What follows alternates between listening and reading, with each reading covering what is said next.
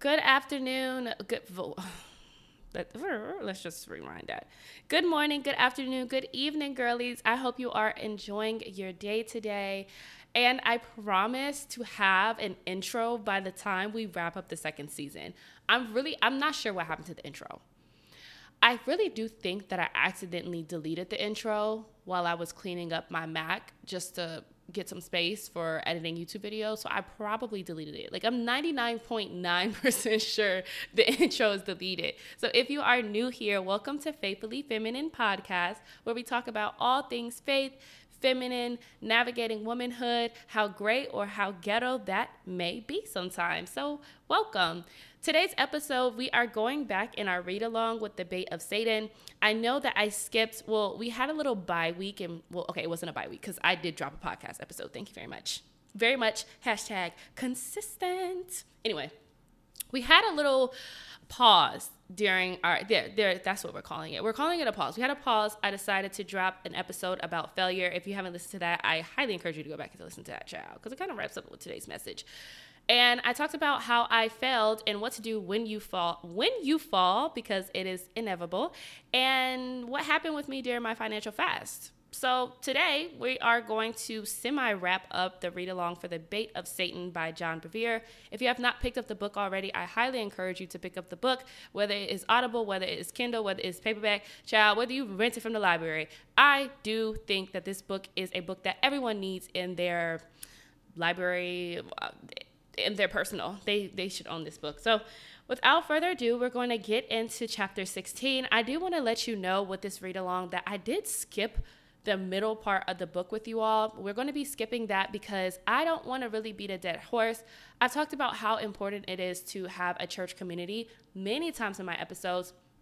But I do know we always have new listeners. So the middle of the book talks about how important it is to have a church community and how important it is not to leave that community whenever you are offended. So, if you've ever been to a church and you didn't like certain topics that they were talking about, you didn't like what the preacher said, heck, you didn't even like what the preacher was wearing, I, I had that, I raised my hand. I went to church, I was like, hmm, I don't like what he wearing, child. But did I leave? No, I still go to the church. I do. I actually do. Fun fact. I still go to the church. The man comes on stage with $5,000, $7,000, $8,000. He came on stage with $17,000 pants on. Because I'm a fashion girly. I know how much some pants cost he had on. And so it really was like, huh. I started to get a little offended because now I want to look at the church finances and where this money is allotting because there should be no reason why, in my opinion, you walked on stage with $1,700 pants on. But again, that's an example. Whenever you get offended by something, it is not your best interest to just walk out unless God is telling you, hey, this is not the place for you. So that is me wrapping up the middle of the book. And we are starting off today at chapter 16. And chapter 16 is, y'all, it's going to get you girl let me let me flip to the chapter 16 uh all right now. I'm trying to get to it. Like what's going on? Oh and by the way while i'm getting to chapter 16 y'all there are going to be some questions that i highly encourage you to answer. I'm going to ask you them but either you can answer in your head right now or you can listen to this episode later write them down. I know i like to listen to podcasts while i work out so half the time if there are some action items i'm doing it later now, chapter 16 is titled Grace is Given to the Humble. Opening verse on this is 1 Peter 5 5. Be clothed, be clothed with humility, for God resists the proud but gives grace to the humble. We all know that one. So, trials in this life will expose what is in your heart, whether the offense is toward God or towards others. Tests either make you bitter towards God and your peers, or they will make you stronger. Let's stop right there. testimony time. there was a time in my life, and I'm pretty sure you might be able to attest to this. Have you ever just beefed with God? I mean, like, you literally was beefing with God. I was beefing with God from the period of third grade to about fifth grade. I was beefing with God again in high school, probably from like ninth grade on and off, definitely until senior year of college. Beefed with him again probably sophomore year to junior year. And these these were like as I was getting older, it was like stronger and stronger beefs. Like I was really beefing with God, like for real, for real. And I remember going to counseling because then it was allotted to me during um, during college, right? In in your tuition. Sidebar: If you are in college right now listening to this, please utilize your counseling and therapy services because you are already paying for them. Okay. Okay. So I did that and I had an assignment. And the assignment was to write a letter to everyone who had really, really broke my heart. And it wasn't too many people, but everyone who really broke me down to write a letter and to anyone I was really beefing with because of that, I was bitter towards. And so in this, I'm like writing my letters, and something's just told me, like, girl, you beefing with God. You are really beefing with God. You are really much, very much bitter and you need to tell God how you feel. And so I decided to, dear God, and I went in. I mean, out of all the letters that I wrote, I think I only wrote four letters, three or four letters. And this one was the longest. I kid you not. I was crying while I was writing this letter and I was just getting out everything in my heart. Like, why did this happen to me? Why did I have to go through this? Like, you are God and you allowed this to happen to me, X, Y, and Z. I was just so angry, so hurt, so upset. And by the end of the time that I finished that letter, thank God I didn't get struck by lightning, but I, didn't, I didn't get struck by lightning, y'all. I'm still here to tell the tale. God loves you. But I felt this sense of sureness or stillness. I wasn't at peace, but my heart wasn't really troubled. I wasn't frantic. Of course, I was crying, but after I wrote those letters, I felt so much better. And when I got to the one towards God, I felt so much better. And I kid you not, this is early, early college. All of those questions to which I asked God in that letter has been answered. They've been answered, every last one of them. Now, of course, was not right when I wrote it, right? But throughout the years of me asking God, why did I go through this? Why did you put me through this? Everything started to come together, and the Holy Spirit and God really led me to those answers. And so I just want to say one, you beefing with God or you being bitter with God is not going to push you away so far to where you will never come back. If you write him a, angry, strongly worded letter, you won't get struck by lightning. I, I live to tell another day, right? We're here on this podcast right now. And so when I read this first paragraph that I just read to you from the book, I just felt the need to share that because I really remember being in that space where I was just so bitter and so offended and so upset with God. And the book says if you fail, which I did, you become offended, which can lead to defilement with bitterness. Simon Peter was shaken to the point that he could no longer boast of being great. He had lost his natural confidence. He had saw all too clearly the fertility of his own strength, his own strong will. He had been humbled. He now was the perfect candidate for the grace of God. God gives grace to the humble, Humility is a prerequisite. Have you ever heard Christ say, Have you ever said to Christ, Lord, I've served you and I've laid many things down for you? Why is it so difficult or terrible? Why are difficult and terrible things happening to me now? I don't know. He worded this a little weird, but basically, have you ever beef with God? Have you ever been like, Why is this happening to me? Why is this happening right now? Right? Why did I just get a new job and I'm going through X, Y, and Z? Why did I just meet another horrible man, child? Right? And so Christians who experience hurt and disappointments often become offended with the Lord because they believe He should give them special considerations for all they've done for Him. They are serving Him with the wrong reasons. You should serve the Lord for what He can do. For wait, what? You should not serve the Lord for what He can do, but rather for what He is, who He is, and what He has already done for us. Those who become offended do not fully realize great a debt he has already paid for their freedom. They have forgotten from what manner of death they were delivered. They see through natural eyes rather than internal eyes. Are you serving the Lord out of pride, self confidence, or the hope that He will reward you for your service with material things or an easy life? So, there's a couple questions for you to work on. And this is my motivation for serving Christ is my confidence rests in blank. The reward I expect from him is blank.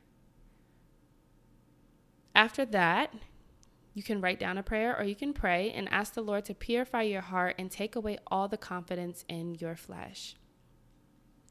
growing up in the church, I y'all, I grew up in the church. If if my mom probably could have like birthed me in a church, she probably would have.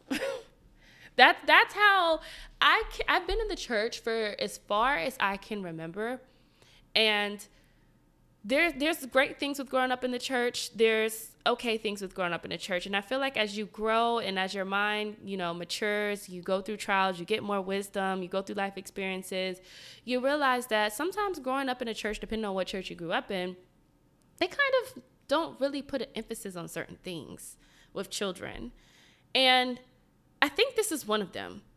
Now, growing up, religion sometimes teaches you if you don't do X, Y, and Z like bad things will happen to you.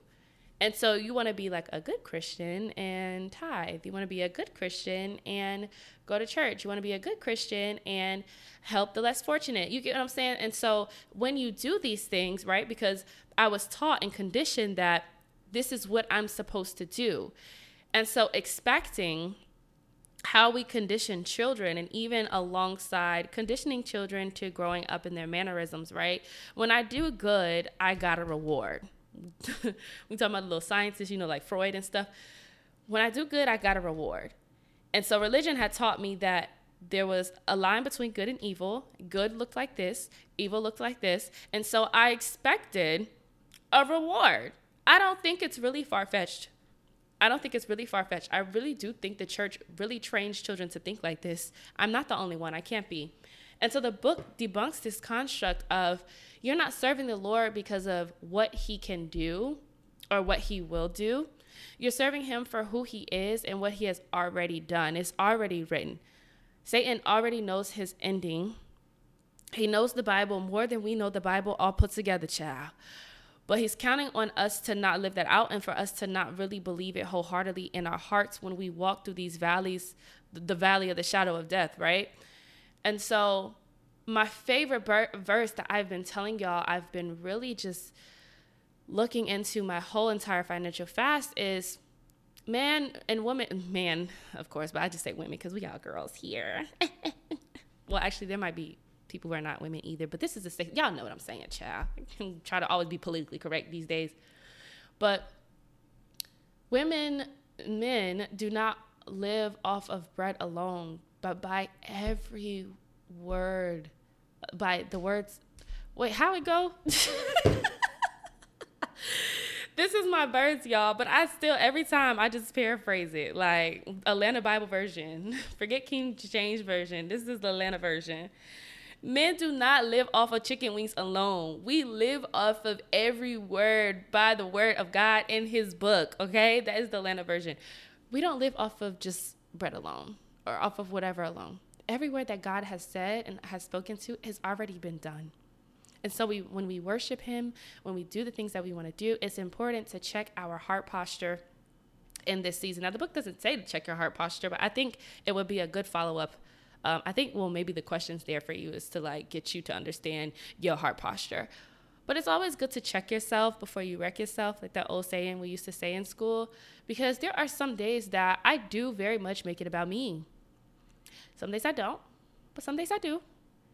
And it's important for me to understand wow, Imani, that was not okay. You really just turned on some music to praise God because you had something come up and you wanted it to go your way that's not okay. And then you ask for forgiveness and then you continue to move on. But you have to be able to be in the stance to check your heart posture.